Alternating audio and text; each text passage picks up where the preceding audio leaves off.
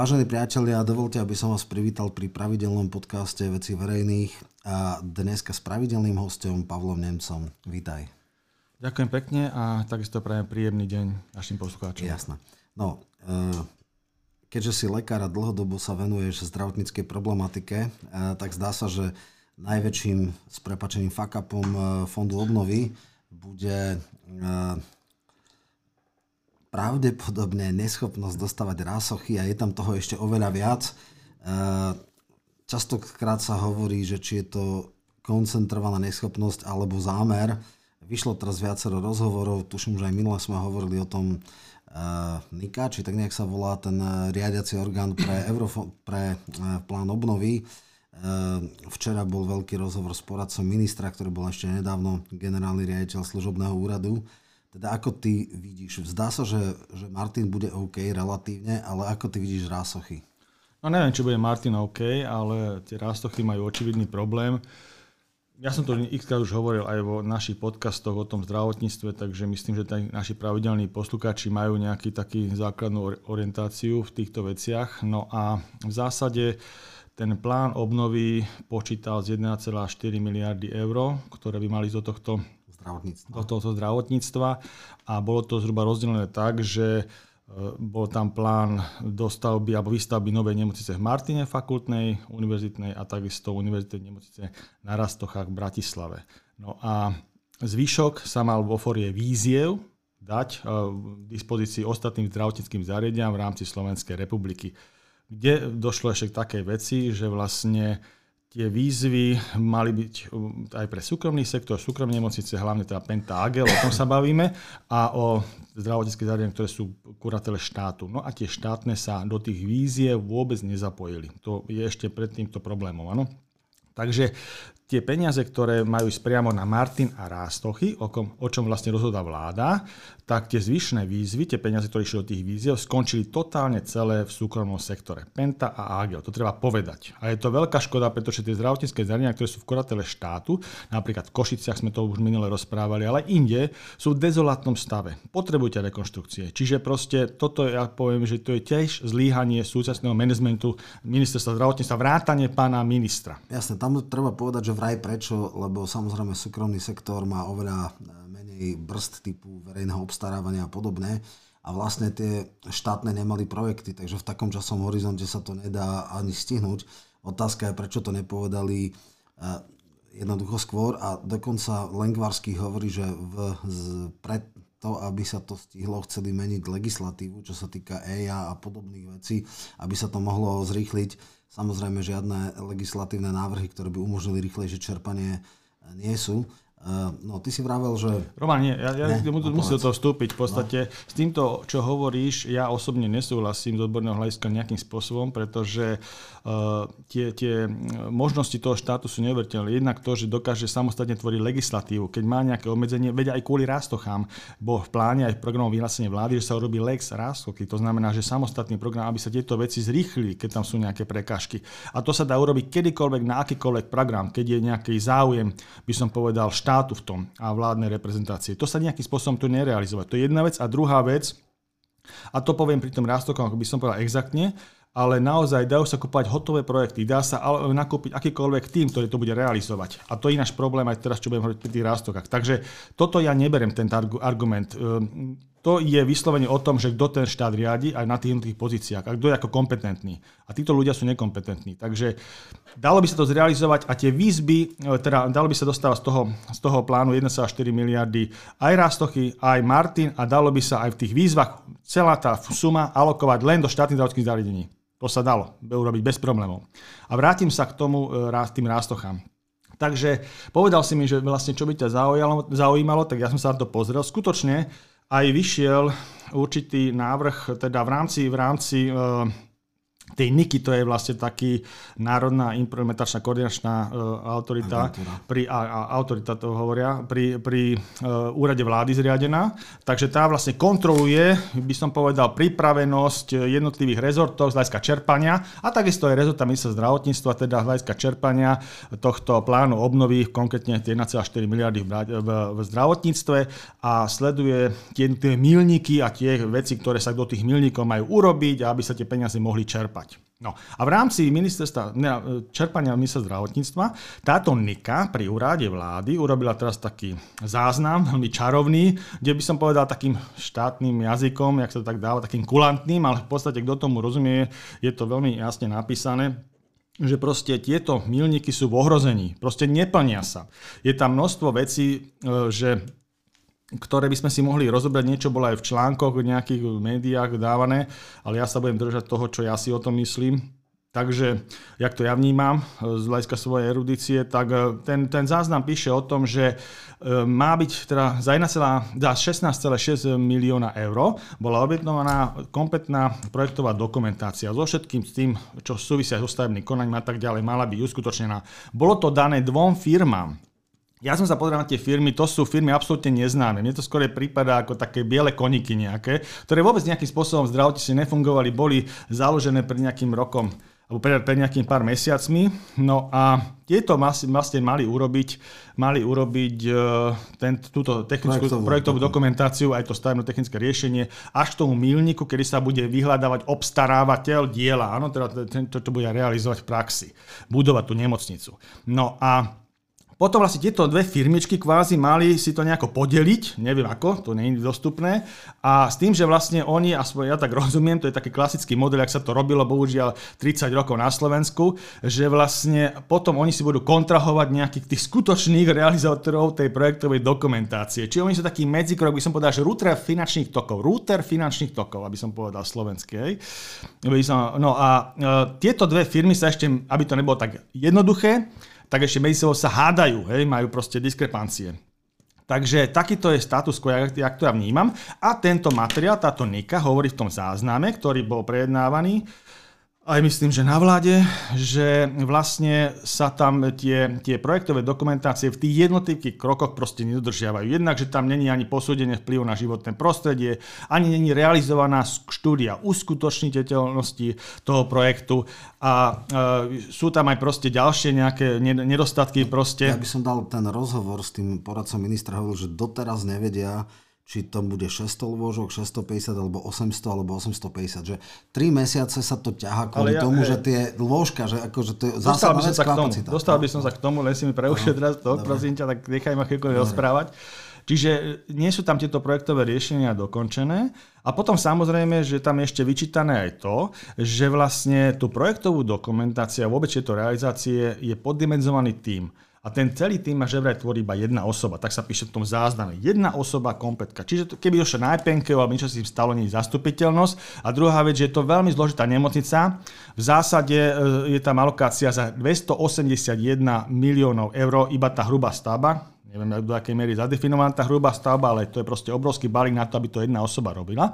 A oni píšu v tom zázname, že minimálne 8 až 10 ľudí by malo byť v tom týme. Samozrejme, že tie, tie milníky a tie, teda tie jednotlivé termíny tej projektovej dokumentácie už bol niekoľkokrát naprávané. Hej. V tomto, v tomto samozrejme zázname sú aj také, že treba to okamžite odstrániť. Tam je termín, že január, február, čiže vlastne už sme niekde na konci toho termínu ktorý bol už viackrát predlžený, čiže to je jedna vec. Potom e, samozrejme aj to, čo si spomínal, mi to pripomeň. Objem, e, teda počet lôžok. Áno, že sa menilo vlastne jednak aj počet lôžok, tam bolo e, pôvodne myslím, že nejakých 650 a bolo to na 850 dávané a menila sa aj podlahová plocha tej nemocnice, čiže proste to sú také zmeny, ktoré ako medzi nami, ja som to hovoril od začiatku, že tieto nemocnice univerzitné, to sú proste poddimenzované tieto lôžka. Aj tá celková, celková ten objem toho, tých ďalších by som povedal, odborných, odborných dielov tej nemocnice, ako sú svázy, ako sú jednotlivé odborné pracoviska, plus ešte ten školský systém, to je univerzita nemocnice, čiže vlastne tam sa budú vyučovať medici, ten kampus, ako vybrať. To proste je úplne iný korpus, ako tento projekt by povedal, by som, že s tým počítal.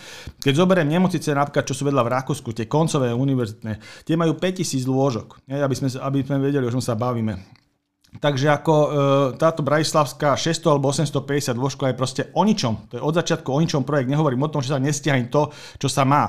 Ale z hľadiska veľkosti a tak ďalej proste. A jak sa to robí, ak je to neprhľadné robené, tak je to proste niečo, čo aj keby, sa, aj keby sa to dodržiavalo, nepriniesie ten efekt, čo by, sa, čo by, čo by malo. Ale, a napriek tomu sa to ani nedodržiava. Ja len chcem, že koľko majú bory, aby sme mohli pre, e, teda porovnať? Bory je biznisová nemocnica, kde sa bude robiť hrozienka z koláča, má 500 lôžok. Ale tam nejde len o to, že o tie lôžka, Roman.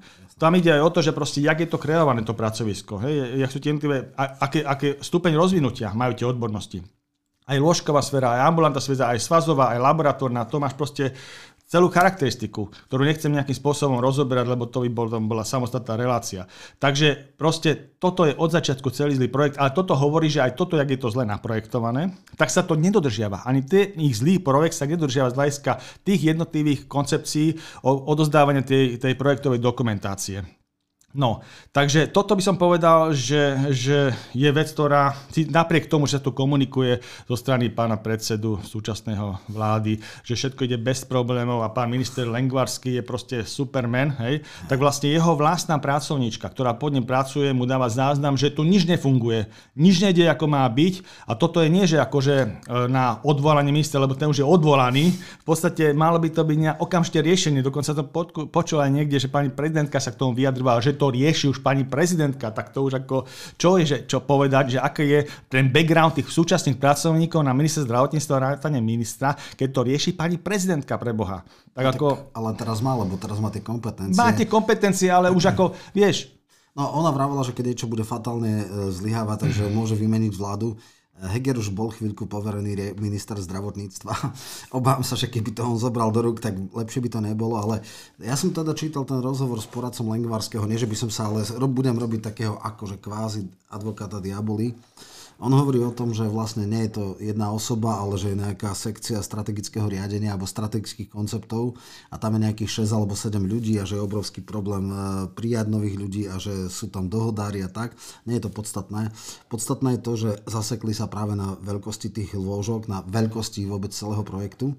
A potom veľmi zaujímavá debatka bola aj o tom, že či je to vôbec technicky zvládnutelné šéf realitnej divízie Penty, ktorá stávala, alebo v jej portfóliu bola výstava borov, ktorý mimochodom tiež o rok mal spozdenie a to ešte nemá tie limity, ako majú štátne, tak hovoril, že za rok sa dá maximálne vykopať jama a urobiť základová doska. Že ak toto má byť hrubá stavba, tak to akože veľmi in, široká interpretácia. Že, e, v podstate tie termíny sú nastavené nerealistické. Uh, Roman, od, ešte k tomu no. vrátim sa. Keď sa stavil Svetý Michal napríklad, tak proste tam musela byť jasná realizácia, to znamená projektová dokumentácia, nejaký deadline, finančné krytie projektovej dokumentácie, ja neviem, projektu uskutočniť a v tých tých fázach vlastne to, všetky tie veci dostaviť do konania. Potom samozrejme musel si mať, finan, musel si mať obstarávateľa, kto to bude realizovať, musel si mať finančné krytie tej celé operácie, proste to bolo celý Atlatus veci, ktorý musel byť jasný od začiatku. Hej? Od začiatku a musel to fičať podľa tých jednotlivých termínov a deadline. Tu na to nefičí nejakým spôsobom. A ešte keď spomínaš tú pentu, my sme hovorili, že vlastne tá nemocnica na Boroch je budovaná mimo siete. To rozhodnutie Penty a jej svetu zdravia teda bolo také pred tými 7 rokmi, teda takto nejakým spôsobom hovorili, bolo, že vybudujú nemocnicu mimo siete. Proste oni išli akože, nikoho sa nepýtajú na povolenie, urobíme si nemocnicu a v rámci svojej alokácie to budeme nejakým spôsobom robiť. Samozrejme, že keď niekto buduje takúto investíciu, myslím, že je to stalo 250 miliónov, tak oni nemajú záujem jednak, eh, aby bolo niekde na rastoch nejaká obrovská nová, moderná, super nemocnica univerzitná. A ďalšia vec, že okrem toho, že by to bola priama konkurencia, by som povedal technická a sieťová, hej, tak by to bola aj konkurencia z hľadiska lekárskeho stavu, ošetrovateľského, sesterského a tak ďalej, čo je teraz kardinálny problém.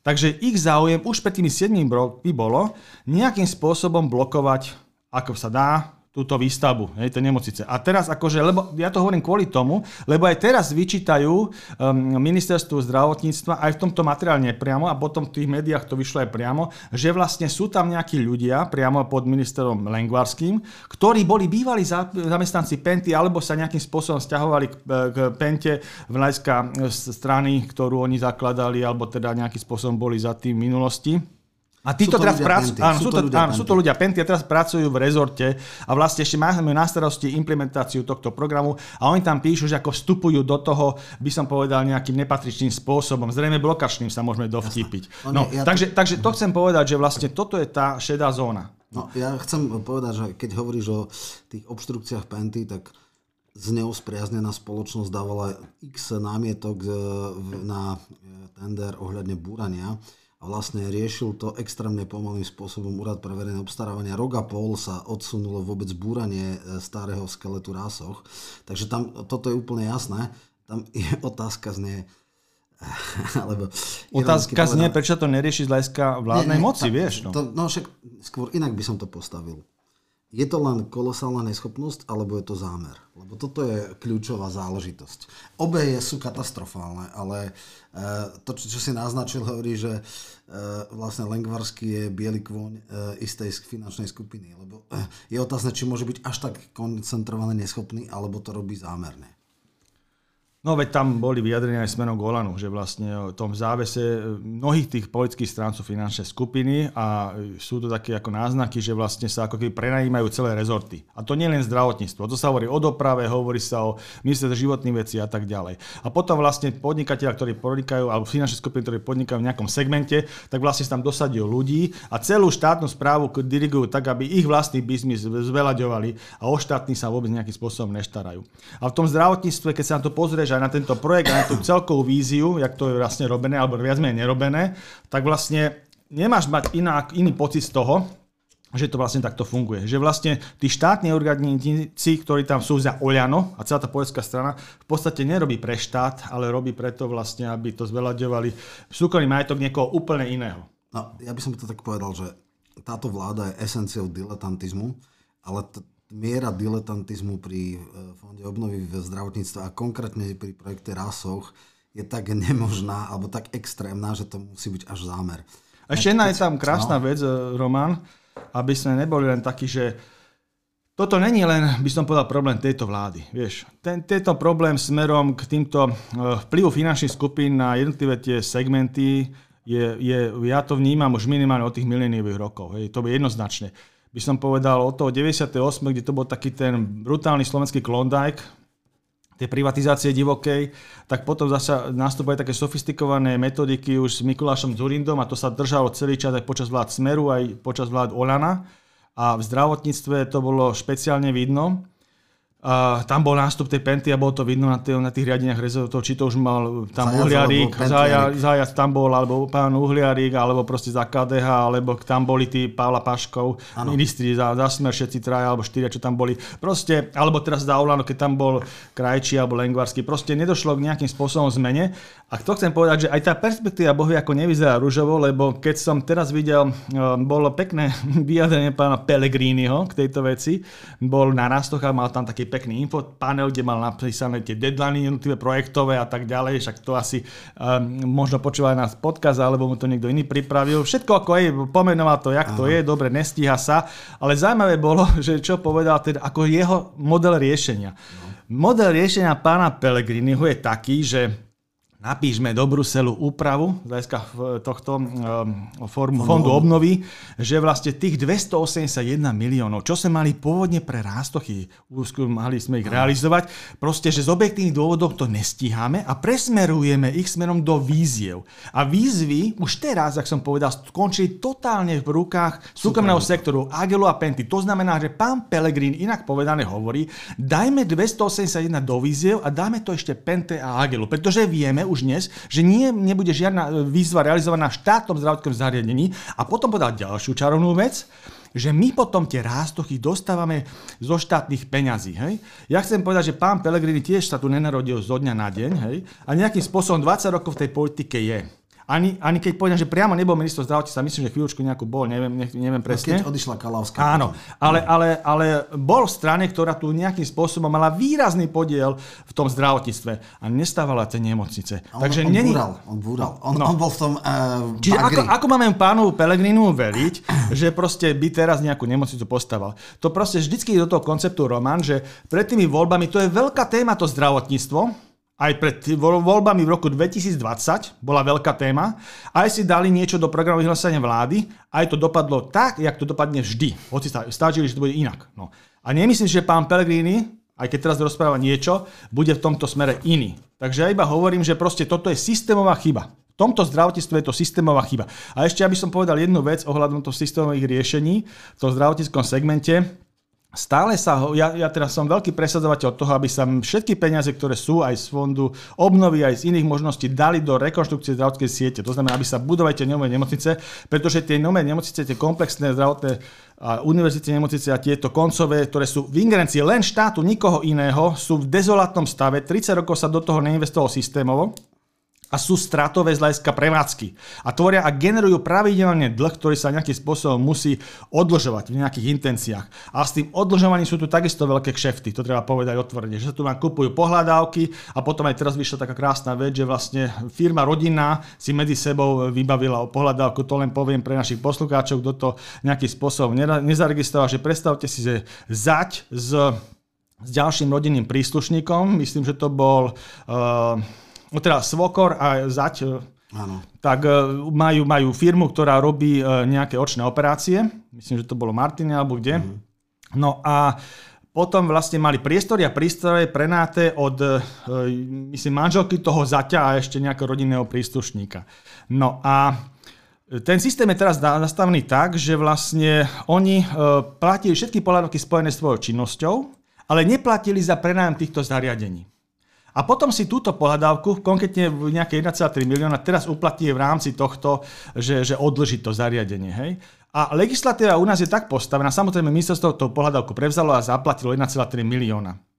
Tiež je pre zaujímavé, že proste oni majú napríklad, to bol roku 2020, mali nejakých 520 miliónov by way na, to, na tie úhrady nestačilo to a vždy sa losuje, že komu uhradíme tento rok a tak ďalej. Tak je zaujímavé, že zrovna 1,3 milióna úhradí je takéto firme.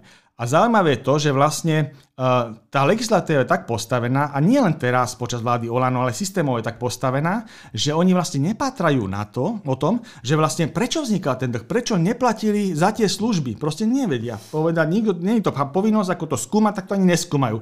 Čiže proste oni to aj na zaplatili. A potom tam bola ešte jedna krásna vec, že vlastne spoločníkom tej firmy bol nejaký človek, pán myslím, že doktor Žiak to bol, ktorý bol určitý čas proste hlavným odborníkom za oftalmológiu na ministerstve zdravotníctva, tak je tam predpoklad nejakej kontaktnej väzby. Čiže to je Slovensko. To ináč nevymyslíš. Takéto, takéto väzby naozaj fungujú len na Slovensku. Ale nie je to trestné, je to proste Jasne. len nejaká diera. A takýto legislatívny dier má strašne veľa.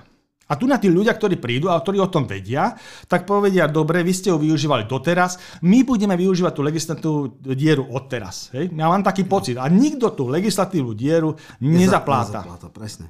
No inak, čo si vravel tých, tie veci, že zajac, tak to bol jednoznačný e, e, výsadok Penty. Ten robil tých 6 kľúčových zákonov, ktoré extrémne zvýhodňovali niektoré e, segmenty zdravotníctva typu záchranky, svázy, dialýzy a podobne.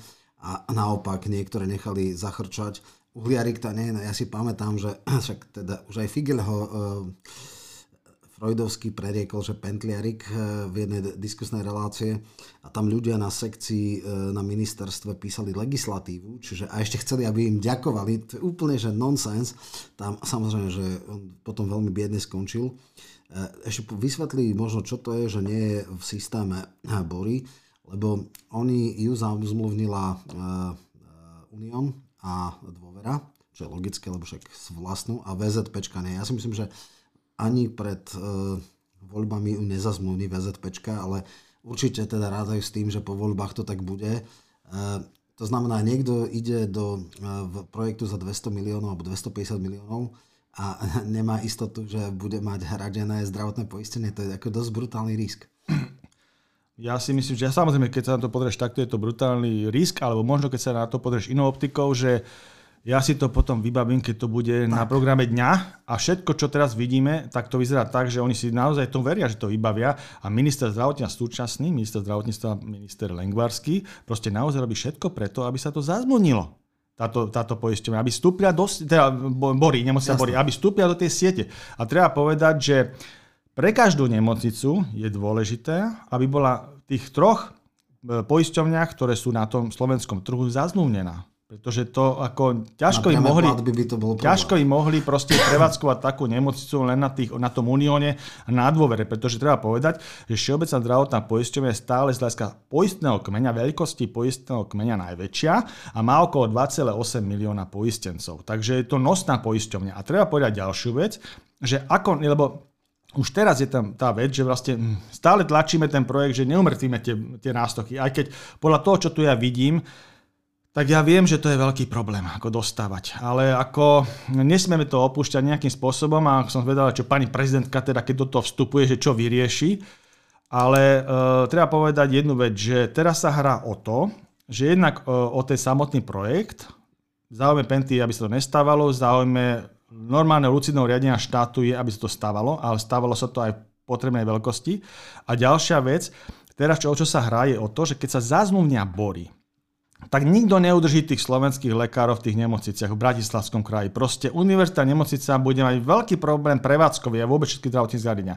A medzi nami teraz, keď pokiaľ ešte nie sú zazmluvnené bory zo strany Všeobecnej zdravotnej poisťovne, majú veľký problém bory so spustením prevádzky, pretože to končí a začína na tom personále. To není na materiálnom technickom zabezpečení tej nemocnice. To končí a začína na personále lekárov a lekárov a sestrach. Na tomto to končí. Proste ani bory nemajú v súčasnosti dosť ľudí. A treba povedať, že sú tam síce nejaké, že aj zo zahraničia, ale to je minimum, že sa niekto vráti zo zahraničia. A... No, uh, to je presne tá istá vec, že keby sa aj dostávali rásochy, že čo bude s kramármi, čo bude s Bezručkou, starým mestom, v podstate uh, najväčší problém je nielen vystavať teda stavebnú časť a prípadne vybaviť technikou, ale e, tí ľudia. Je vôbec šanca, že by potom mohli fungovať, zrejme Rúžinou prežije, ale hovorí, že zrejme tie staromestské veci, tam sa minimálne oddelenia budú rušiť. Ale to no nie je Roman, že to prežije. Veď už samotný ten projekt, keď sa o tom diskutuje, alebo malo by sa tak diskutovať, pochybujem, že tak robí, pretože toto vedenie proste nechcem už komentovať. Každý Jasne. vie, aký má to názor. Ale e, normálne sa to robí tak, že máme nejaký korpus, máme nejaké zadefinované tých pracovísk, z nejakých vecí vychádzame a takisto vychádzame z toho, že aký personál a z ktorých nemocníc bratislavských do tých rástoch pôjde, ako ten bazálny a jak si, aké počty sa budú doplňať nejakým náborom. Takéto spôsob. A samozrejme, že keď sa dostávajú tie bory, tak tie nemocnice, ktoré sú neefektívne, ako napríklad fakulta nemocnica... Um, Nie, tie, táto dole, čo je pri... pri Bezručka, či kde? Nie, nie, teraz mi príbem Metropolke. Mickevičova. Mickevičova. Na Mickevičovej, tak to je vlastne už dlhodobo na uzavretie. To vlastne držal len profesor Traubner z svojej kontakty, ináč ako by sa mal dávno zavrieť. No takže ako, tá by sa zavrela jednoznačne a tá by sa mohla aj odpredať. Hej. V podstate mohla byť čas nákladov borov dávať, lebo to nie je vhodný priestor na zdravotné zariadenie a zároveň to je pamätková stavba, je to aj lukratívna stavba v meste, čiže tam by sa našiel iné využitie na to. Veď vieme, že keď sa nejaká tovarenská stavba pre, prerobí, napríklad bývalá Cvernovka, tak aké to sú lukratívne priestory to sú najviac cenené. Takže to má svoj nejaký biznis plán do tohto, keď sa bavíme o tom. Čiže pomohla by aj personálom, aj nejakými peniazmi. Takisto ako e, na zafinancovanie toho projektu, keby niečo išlo z rozpočtu a nešlo by to len z toho fondu Jasne. obnovy.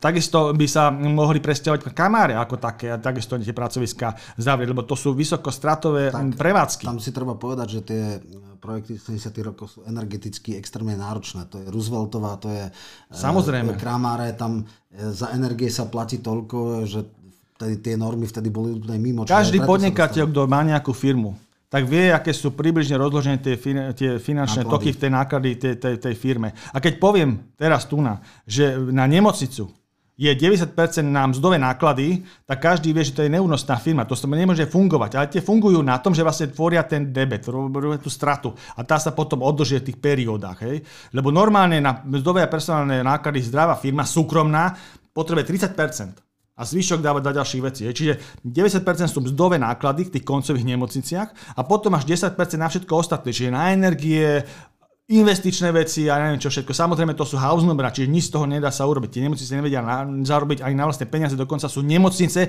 ktoré nedávajú ani, ani zdravotné, ani poistenie, ani, ani do sociálnych dávok, vieš. Jasné, jasné. Potom majú čiže to je úplne, dlhý a raz za čas sa Presne, odložia. raz za čas sa odloží a sa to ešte rozsluje a tak ďalej. A vravím, že tam je ťažký biznis, lebo sú tu špecializované firmy, ktoré skupujete pohľadavky a tak ďalej. No. Dobre, no, teda pointa tohto príbehu je taká, že e, je vysoká miera pravdepodobnosti, že e, rasochy sa nepodaria stihnúť a otázka je, možno rečnícka, ja to potom ešte dám. Ale mňa to neteší, Roman. Však nikoho to neteší, koho by to tešilo. E,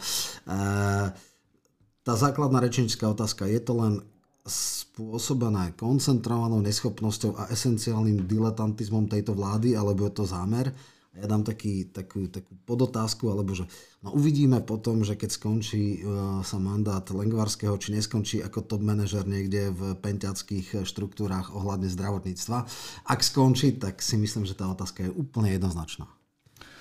Ja myslím, že by nebol prvý ani posledný, ale necháme Myslíš, túto otázku, tam? Myslíš, necháme túto otázku otvorenú. otvorenú ale keď skončí, tak je jasné, že bude ocenený. Dobre, dobre takže táto zásadná téma, tu sme prešli, teraz poďme k takým tým kratším. No, Lojzo Hlina, väčší to politický pútnik, štvrtá strana, troším jeho, možno piata, odchádza z dobrej voľby. Rado Baťo je teraz ako keby šéf a začína ako keby eh, rokovať s hlasom. Paradoxne po tom, čo hlas povedal, že pôjde do volieb sám. E, to je ťažký bizár, oni mali také tvrdé vyjadrenia. Rado Baťo bol niekedy hovorca Radičovej, potom bol e, hlavný poradca Kisku. Kisku e, potom, nejak, potom mal krásny e, výmenu názorov s ministrom financí Matovičom, u ktorého bol podriadený. Pekne mu tam niečo povedal. Aj v zdravotníctve bolo, lebo Ješkovou mal tiež spor štátnou tajomničkou, či Ježikovou.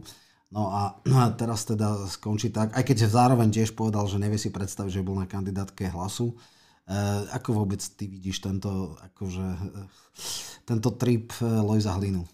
Roman, ja viem, že ty si veľmi sociálny človek a preto ako chápem, že ty neustále inklinuješ týmto chráneným politickým dielňam, ale ako to sú naozaj, toto je plankton, toto nie je ten hlavný politický prúd. No, ako, 3%, ale, vieš. No, no uh, ja to vnímam tak, že tam sú naozaj veľké antagonizmy medzi týmito tými účastníkmi týchto rokovaní brutálne neprekonateľné a tak to aj vyzerá ja som čítal teraz, že sa to nejakým spôsobom zhromažďuje na nejakých tých menách, v tom, tých zberných surovinách, tej modrej koalícii, že by tam mal byť dokonca pán Mistrik, to bol taký... Nie, nie, ten... počkaj, počkaj, to je iné, to je Hegerov projekt. To, k tomu sa do, vrátime.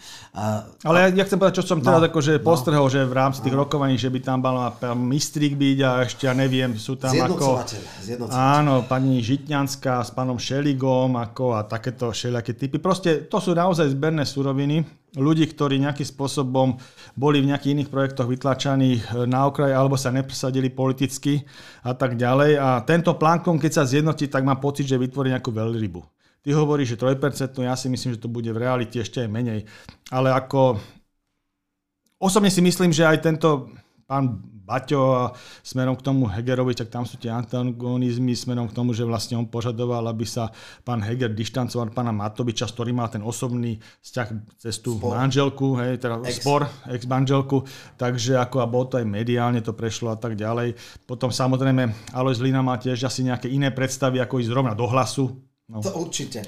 No, jasné. Toto je vlastne Čiže taká toto, pointa, hej, ale ten, ten zákon... Je to chránená dielňa, to, ktorá má ano. svoj vlastný svet, tak, svoj videnie, tak. hej? No, nie, tam v dvoch rovinách to je. E, takzvané zjednocujúce projekty e, vlastne krachli na tom, že e, spomienkový optimizmus nefunguje a vytlak 1,4 alebo 2, čo je modrá koalícia, akože nikoho nejakým spôsobom nerieši. A teraz tie antagonizmy, aby sme si povedali tak. Eh, Miro Kolár vylučuje Veron, Veroničku. Eh, eh, Jablčkárka Nikolsonová vylučuje Veroničku.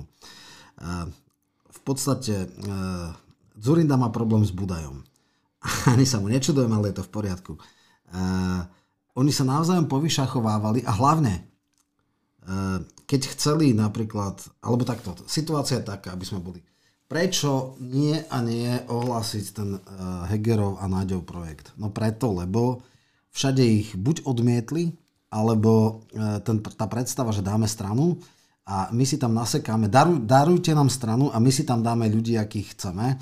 No, tých hladných krkov je strašne veľa. Čiže preto to nijak nejde. Jednoducho, oni nemajú čo ponúknuť. Čo má ponúknuť Heger? No nič. Akože e, povesť najneschopnejšieho a najslabšieho premiéra, s mega hulvátom Náďom ako dvojkou. A to je jednoducho katastrofa. Vyzerá, že ani A, ani B, ani C mali 4, 4 veci. Naď v podstate stále tlačí na Hegera a nikde, nikde to v podstate nevychádza.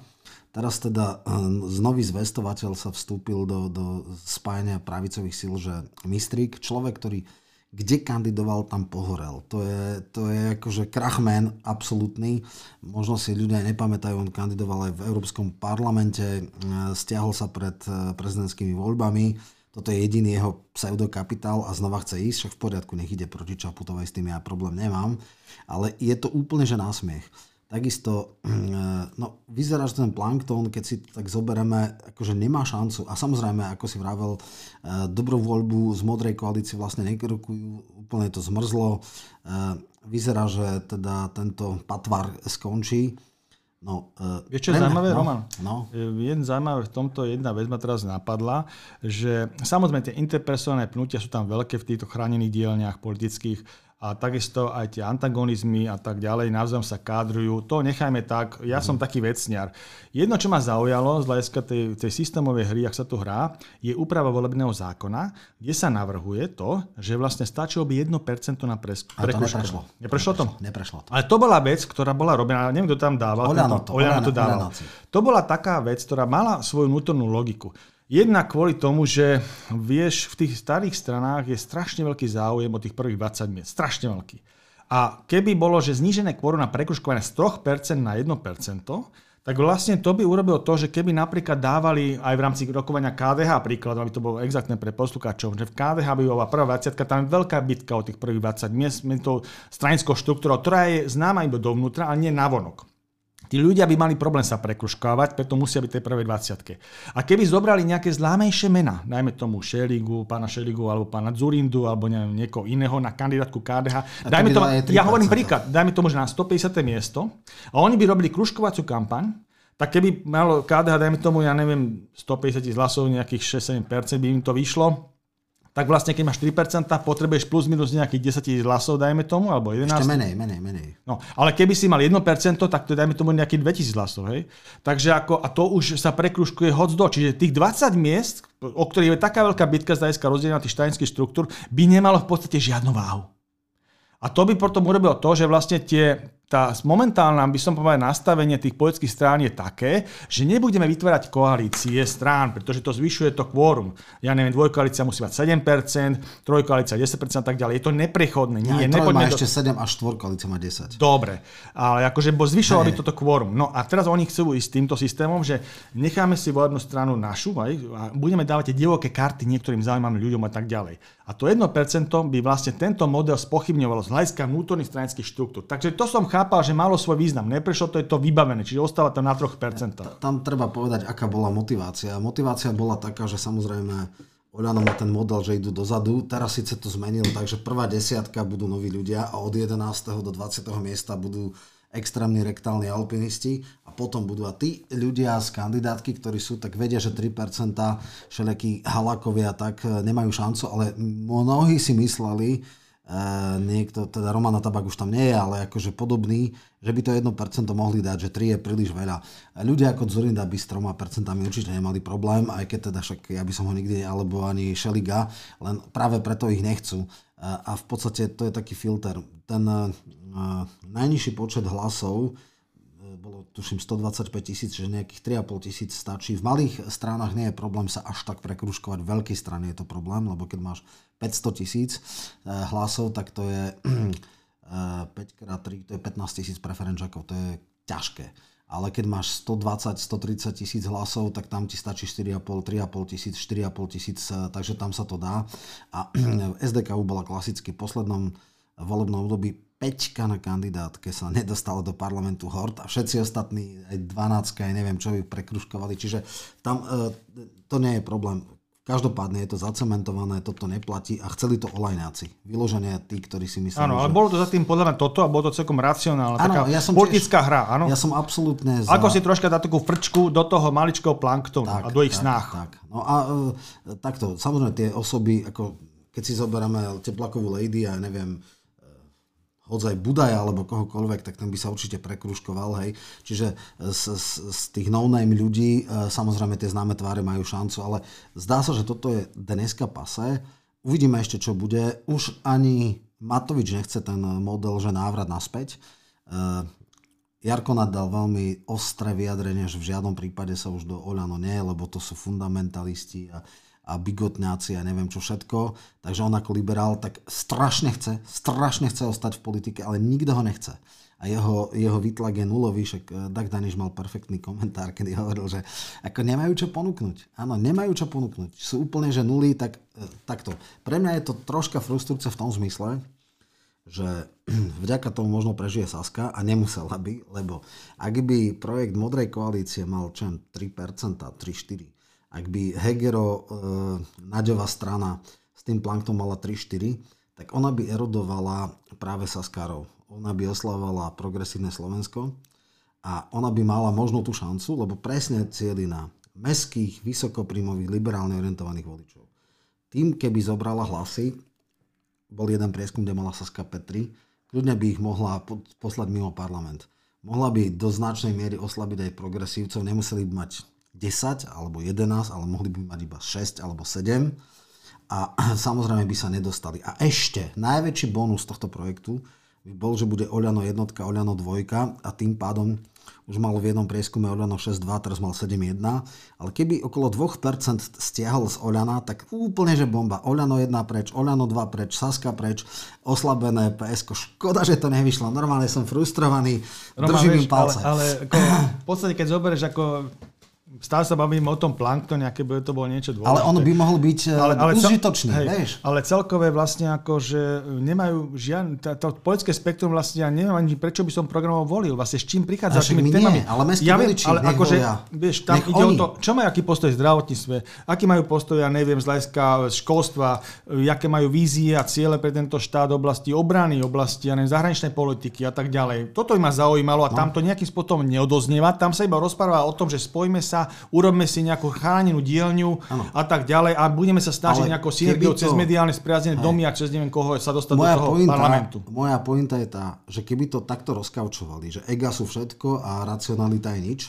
bol ho, mohlo by to byť ako vedľajší produkt veľmi dôležité, lebo najhnusnejšie, najzapachajúcejšie uh, vredy slovenskej politiky typu Olano a, a sociopati zo Sasky by boli preč z politického spektra. A toto by bol nehynúci cieľ, tak ako uh, nikdy neprestanem uh, ďakovať Kiskovi za to, že za svoju nástupkyňu dal Veronu, lebo nikto by nezlikvidoval za ľudí viac ako on, ona. Tak ako uh, Frešo v podstate blokol Žitňansku a presadil Freša, teda Zurinda presadil Freša a ten definitívne a dokonale zlikvidoval SDKU, tak teraz je znova šanca, že to prekaučujú a skrátka v Slovensko bude mať hlas, smer, republiku, a môže byť teoreticky KDH, nemusí byť, pravdepodobne PSK bude a Smerodina. A s týmito stranami, s takýmito kartami by sa oveľa ľahšie dýchalo, ak by sa podarilo odstraniť z politiky Sasku a Oľano. Ale dobre, e, možno až e, tak optimisticky to nedopadne, ale treba dúfať, že sa pokúsia o niečo také. Dobre, takže toto je, čo sa týka tejto témy. No poďme teraz takej najhorúcejšej a najproblematickejšej 24. teda e, zajtra, dneska 23. to nahrávame, bude rok od e, teda rusko-ukrajinského konfliktu. Máme teda rok za sebou. E, ako by si to ty definoval? Ako vnímaš ten rok? Tak samozrejme, že to je konflikt, ktorých vo svete bolo x, ale tento sa nás veľmi blízko týka, pretože vlastne ten štát, ktorý sa týka s nami hraničí. A máme tu aj rôzne tie reminiscencie na to obdobie e, so sovietským zväzom a tak ďalej, vlastnú históriu, takže aj takto nejakým spôsobom citlivejšie vnímame. A je to aj veľký súboj geopolitiky, treba povedať, sú tam rôzne tie názorové prúdy. Ja som sa na to pozeral, aby sme troška poňali inak tú tému, že vlastne aké sú tie postavenia tých najväčších hráčov v tom konflikte, okrem toho, že Ukrajina pozícia Ukrajiny ani Ruska sa z hľadiska toho, prečo ten konflikt vznikol, keď tá agresia toho Ruska treba povedať voči Ukrajine, tak sa nezmení tie pozície. To znamená, Ukrajina má stále pozíciu, že naše hranice z roku 91 sú medzinárodne uznané a proste nemáte za nimi čo robiť a e, kam my pôjdeme, kam sa budeme integrovať, je naša záležitosť, vnútorná záležitosť. A Rusko zase hovorí, Že, že nie proste uh, sú to naše historické územia, zle sa správate k našim menšinám a v podstate je to naša zóna vplyvu geopolitická a ne, ne, ne, ohrozujete nás bezpečnostne, keby ste niekam išli a tak ďalej. Takže Takýmto spôsobom tá pozícia je, udržiava sa, obidva, obidva štáty neskutočne bojujú na tých boiskách, treba povedať, e, je tam už koľko, 300 tisíc ľudí zranených a zabitých na obidvoch stranách dohromady.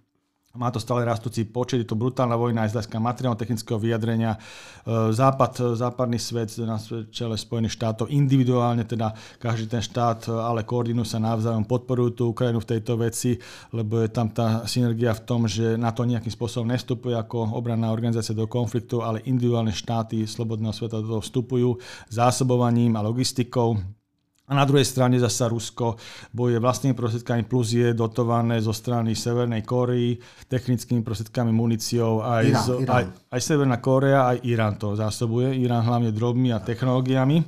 No a politicky e, z tých veľkých hráčov ešte k tomu konfliktu e, ten južný, južný segment tých super, super veľmocí e, Ázie, to znamená Indie a Číny, tak majú taký oni skorej ambivalentný k tomu postoj, ako je to európska téma hlavne.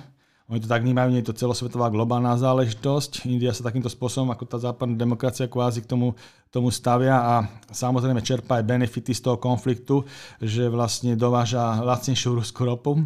No a Čína zasa má tiež také, ale má svoje vlastné hry, tiež ako čerpá nejaké súroviny a má tam nejaké infraštruktúrne projekty rozbenuté s Ruskom, ktoré treba povedať, že zatiaľ, zatiaľ pozastavila s tým, že vlastne čaká, aby došlo zlacneniu ruskej ropy napríklad, hej, aj plynu, ktorý by takýmto spôsobom mohla dovážať. Čiže ona má diverzifikované takisto tieto, tieto zdroje tých súrovín, nie je tak závislá na tomto. A, ale tým, že vlastne Rusko je kvázi takých spojenec a tak, takže Nepodporuje to vojensky, tam sa teraz hrá taká, taká vec, že by aj mohli zvážiť, teda boli, boli z toho načrtnuté, ako že by taká vec mohla a to by zásadne akože ovplyvnilo veci, dokonca bolo definované zo strany Spojených štátov a Európskej únie, že to iba červená čiara. A potom by boli voči Číne, Číne prijaté nejaké hlavne obchodné reštrikcie, a takisto boli zaujímavé veci e, publikované v informačných tokoch, že aké sú červené čiary z hľadiska tých jadrových vecí, lebo bola tu taká nejaká jadrová diskusia okolo toho, že či by mohlo dojsť k, k, k úvahe k použitiu jadrových zbraní na Ukrajine, tak jednoznačne bolo definované aj teda nielen mediálne, ale tými komunikačnými kanálmi, ktoré sú udržiavané medzi Washingtonom, Moskvou, Washingtonom a Pekingom, že použitie akékoľvek jadrovej zbrane, aj taktickej, vrátanie um, špinavých bomb a vrátanie um, radiácie z poškodených jadrových elektrární na území Ukrajiny sú červená čiara a vyvolali by asymetrickú reakciu zo strany Aha. slobodného sveta. Takže takáto vec bola komunikovaná aj s Pekingom, aj Moskvou. Takže použitie jadrových zbraní voči, voči Ukrajine je veľmi minimálne, by som povedal, e, z hľadiska nejakých prognóz. Ale z hľadiska konvenčných vojen, ktorá tam momentálne prebieha, že nejaké mierové riešenia a tak ďalej, tak tam by som povedal, že som veľký pesimista a skôr by som povedal, že rok 2023 e, bude, očakávam skôr, že to bude rokov bojov, ofenzív obidvoch strán, snaha nejakým spôsobom posunúť tú, tú čiaru e, toho, toho konfliktu smerom toho územného zisku na jednu alebo na druhú stranu.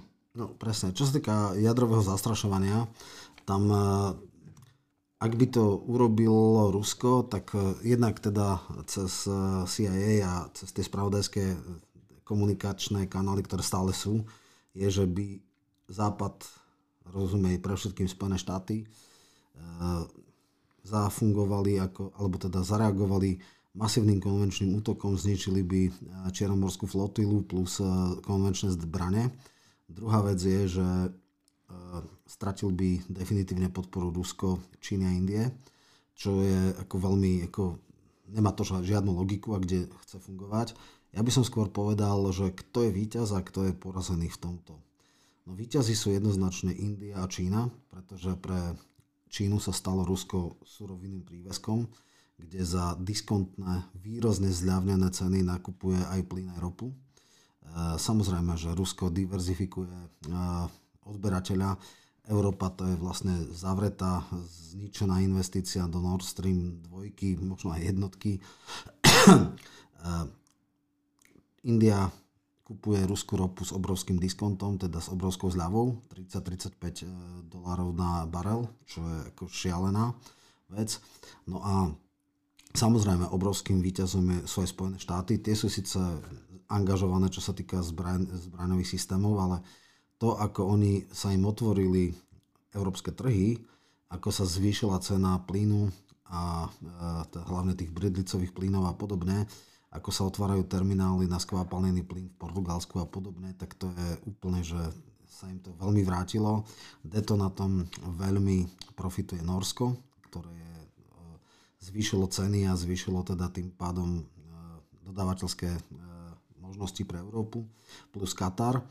Takže a najviac na tom trpí samozrejme Ukrajina, potom Rusko a Európa. Európa v cenách plynu, v cenách ropy, aj keď tie sa troška akože cena elektriky, tiež sa to už troška stabilizovalo. Špekulanti sú obrovskými výťazmi, lebo cena na Lipskej burze išla do absurdných súm. Takže eh, profituje Spojené štáty, Katar, Čína, India a všetci ostatní sú mínusoví. A ešte rôzni pašeráci z ropou, hlavne v krajinách Perského zálivu, treba povedať, a Blízkeho východu, ako sú Omán, Spojené arabské emiráty, kde sa prečerpáva ropa e, z Ruska. Mieša sa. Mieša sa to rôznym spôsobom a potom sa to predáva už ako mimo embark, to treba tiež povedať. Je, tuto, sú to, um, ruská flotila tých tankerov je okolo 360, čo si prenajali 360 tankerov toto robí, chodí po celom svete, takže to sú tiež také pašeráci týchto, týchto ropných látok, sú veľkí. A potom treba povedať, že e, v rámci revizného inžinierského zistilo, že tie iránske drony, ktoré vlastne strieľajú z Ruska na Ukrajinu, tak z veľkej časti majú americké súčiastky, ktoré nie sú ani pančované činu, sú to originálne súčiastky, čipy a tak ďalej. Takže treba povedať, že Irán napriek tomu, že toľkokrát embargovaná krajina, tak dokáže proste kradnúť technológie zo Spojených štátov masívne. Tak to je taká, by som povedal, skorej pre Joe Bidena otázka, že akým spôsobom toto sa musia zaobrať. No. no, ja presne. E, je tu taký, že je limit na cenu ropy, e, ktorá sa cez tankery e, dáva, ale ona sa to samozrejme obchádza, pokiaľ to nie sú príjemci Európska únia, Japonsko a ešte neviem, Nový Zéland a Austrália, lebo tie dali ten, to embargo. Tam je tuším na 60 eurách za barel, čo je hlboko pod cenovou hladinou komerčných, tak v podstate oni to vydávajú práve týmto Saudskej Arábii, ktorá to pančuje a dáva to ďalej, ale ono to je vlastne, keď dáš 30, teraz je okolo 96, 7, 8 barel ropy, e, dolárov, tak e, keď e, z 30-35% zľavu, tak to majú v podstate za úrovne 65 eur, čiže to je v podstate jedno. Takže áno, veľmi. No a čo sa týka budúcnosti, ja som tiež veľmi skeptický. Budúci rok nevidím šancu na mierové riešenie, na nejakú mierovú konferenciu. Pre mňa je ešte veľmi zaujímavý postoj Erdoána, to je neskutočný prešíbaný eh, podvodník, respektíve, no dobré, niekto si myslí, že šikovný, niekto, že tak. On hrá brutálne na obe strany. On nezavedol sankcie voči Rusku, blokuje Fínsko a Švédsko do NATO, na druhej strane e, vo veľkom dodáva Ukrajincom drony, zabezpečil tie koridory pre e, obilie, čiže on to hrá na obe strany a pritom robí akože sprostredkovateľa, e, tak to je, to je pre mňa zaujímavý týpek. Je mi to také, že na jednej strane akože trapné, lebo to je strašné pokrytectvo, na druhej strane jemu to funguje a jednoducho Putin nejakým spôsobom musí s ním komunikovať, takže ak niekedy budú mierové rokovania, tak pravdepodobne určite nie v Čechách, ani na Slovensku, ani v Európe, ale akože neutrálna krajina, ktorá komunikuje s oboma a s oboma eh, hrá eh, na obe strany, tak je Turecko. To tiež je ďalší víťaz z tohto, eh, z tohto súboja. Tak robí to prešíbanie samozrejme, ale ako v zásade to nie je ani zlá politika z hľadiska do vnútornej, keď to zoberieš tak.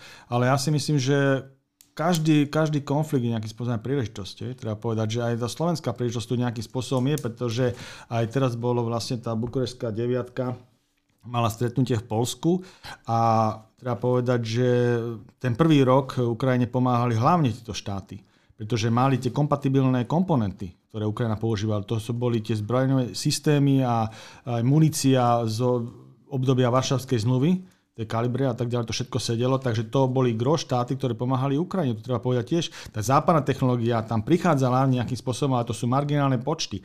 A takisto, pokiaľ je tu nejaká synergia e, západných krajín s touto bukureskou deviatkou, tak z tých fondov by sa malo čo najviac prostriedkov preplácať týmto štátom, aby to nebolo, že len to tam darujeme, preplácať čo najviac a zároveň by sa mali upgradovať na západné technológie, čím by sa pos, posilnil vlastne celý ten, celý ten bukureský formát z hľadiska technológie a z hľadiska zbrojných technológií. A to je tá otázka, ktorú ja zazlievam nášmu ministrovi, že takýmto spôsobom je to strašne málo cítiť z toho, čo on reálne robí. On stále rozpráva o nejakom darovaní, aj pán predseda hovorí o nejakom darovaní, ale proste ten turecký formát nie je zlý. To znamená aj toto, že vlastne nejakým spôsobom, keď už niečo pomáhame, tak musíme mať na starosti to, že vlastne upgradeujeme tie zbrojné technológie a tú zbrojnú do Slovenskej republiky. Lebo povedzme si otvorene, ako máme za protizdušnú ochranu? Predsa my už máme žiadne letectvo, nemáme v podstate, všetko nám robia supporty z okolitých štátov. Jakú máme protizdušnú obranu z hľadiska raketovej technológie? Zasa schodia sem spojenci, nemáme žiadnu. Potom otázka, akú máme spôsobilosť z hľadiska tankových jednotiek. Ja som robil taký popus pre jednu stanicu, že vlastne aké sú približne tie tie spôsobilosti zbrojné štátov, ktoré sú stavy kompatibilné z hľadiska počtu obyvateľstva, napríklad Fínsko, alebo ja neviem, Rakúsko, Česko, Polsko ani nehovorím, to sú neporovnateľné štáty. Neporovnateľné štáty z nášho. Takže táto zbrojná technológia, zbrojná spôsoby Slovenskej republiky je tiež jedno z odvetví, kde nejakým spôsobom zaostávame výrazne za našim okolím. Aj v školstve, zdravotníctve a tak ďalej. To, to sú tie veci, ktoré vlastne musí riešiť tá politika. A to musíme riešiť z týchto vecí, o čo sa bavíme v týchto podcastoch. To nie je o tých chránených dielniach, čo sa tam mrvia a snažia sa zachrániť, ale vlastne nič nepriniesli, tak na základe čoho by sa mali zachrániť? Na základe čoho by mali voliči im vyjadrovať dôveru v tých voľbách? Tých ľuďov, ktorí tam sú. Čo oni urobiť za tie 4 roky, nič, vieš? Nič, no. dobre, len Čiže sú toto. politické parazity. No. Tam e, e, aj teraz okolo Kuciaky bola jedna pozitívna vec, že všetci z slušného Slovenska sa dištancujú od e, Šeligu ako oportunistického podvodníka, ktorý hľadal akúkoľvek cestu dostať sa do politiky, dostal sa a fatálne sklamal. Týždeň mu dal t- čestný titul antiosobnosť roka a naozaj on má nulovú pridanú hodnotu, ale dobre, to je len odbočka. Nech sa títo ľudia pozrú, Roman, na výsledky komunálnych posledných volieb, kde kandidovali mnohí poslanci z Národnej rady a nedostali sa ani do tých mestských zastupiteľstv, ani do tých, ja neviem, Bratislave. Väčšinou, väčšinou. Asi sa nedostali. Dvaja alebo traja. Gro sa nedostalo. Ten hej? Hus eh, v Trenčanských tepliciach sa To dostal. bola vizitka toho. Jednak, že no. akože nebuď zberač funkcií, keď si v Národnej rade, jak nám zaostáva ten legislatívny proces, ne, nestíhaš tam tú prácu, prečo by si ešte mal robiť poslanca v mestskom zastupiteľstve alebo nejakého primátora alebo starosta alebo župnom zastupiteľstve, nebuď zberačom funkcií, nebuď nenažraný strany, to bol odkaz prvom rade, čo si myslím, že im povedali. A druhá vec, že nie sme s tebou spokojní aj v tom parlamente, tak. ale to sa ukáže až v týchto ďalších voľbách parlamentných. Jasné. A ja si myslím, že tam bude veľký upgrade z hľadiska poslaneckého zboru. To určite, tam strašne veľa z toho planktonu skončí. Dobre, to už sme ono. Ja ešte posledná vec, keď ma tak napadá, že kto je víťazom tejto ukrajinsko-ruskej vojny, alebo rusko-ukrajinskej, tak je to Green Deal. V podstate začal teraz e, brutálna e, snaha e, odstrihnúť sa od fosílnych palív, teda, lebo sú akože nebezpečné, lebo nebezpečný dodávateľ a tak ďalej. A veľmi sa tlačí, bola teraz prijatá legislatíva, že do roku 35 sa končí predaj spaľovacích motorov, čo je teda absurdné. Roman, k témam progresívneho sa... Slovenska by som dal taký návrh, si urobíme samostatný podcast, dobre, lebo dobre. viac ja progresívne ja treba dať do médií, aby ja ľudia sekund, Sekundárna záležitosť toho je, že aj Green Deal sa dostal nový impuls, pretože teraz sa začína tlačiť na iné veci, drebná štiepka. Skrátka e, tým, že bol plyn veľmi drahý, tak e, začínajú alternatívne e, paliva alebo alternatívne zdroje už nikomu sa nechce, a keď tak iba dočasne a krízovo na tie špinavé fosilné veci typu e, uhlia a podobne. Je pravda, že v e, Ostrave sa predlžilo ten útlm, že o nejaký rok alebo o dva roky, dokiaľ sa nenajdu, ale toto je ďalšia nezamýšľaná, e, nezamýšľaný dôsledok. Dobre, sme už dlhý skoro hodinu, takže, ale prešli sme myslím, všetky zásadné veci, aj sme sa doplňali, lebo však dneska už bol, teda to, tento týždeň bol už jeden podcast, ale sme to rozšírili. Veľmi pekne ti ďakujem za účasť v podcaste. Myslím, že si dobre osvetlil niektoré témy, no a samozrejme o 2-3 týždne znova dúfam. Ďakujem pekne, Roman, a samozrejme a pozdravujeme našich poslucháčov. Do počutia.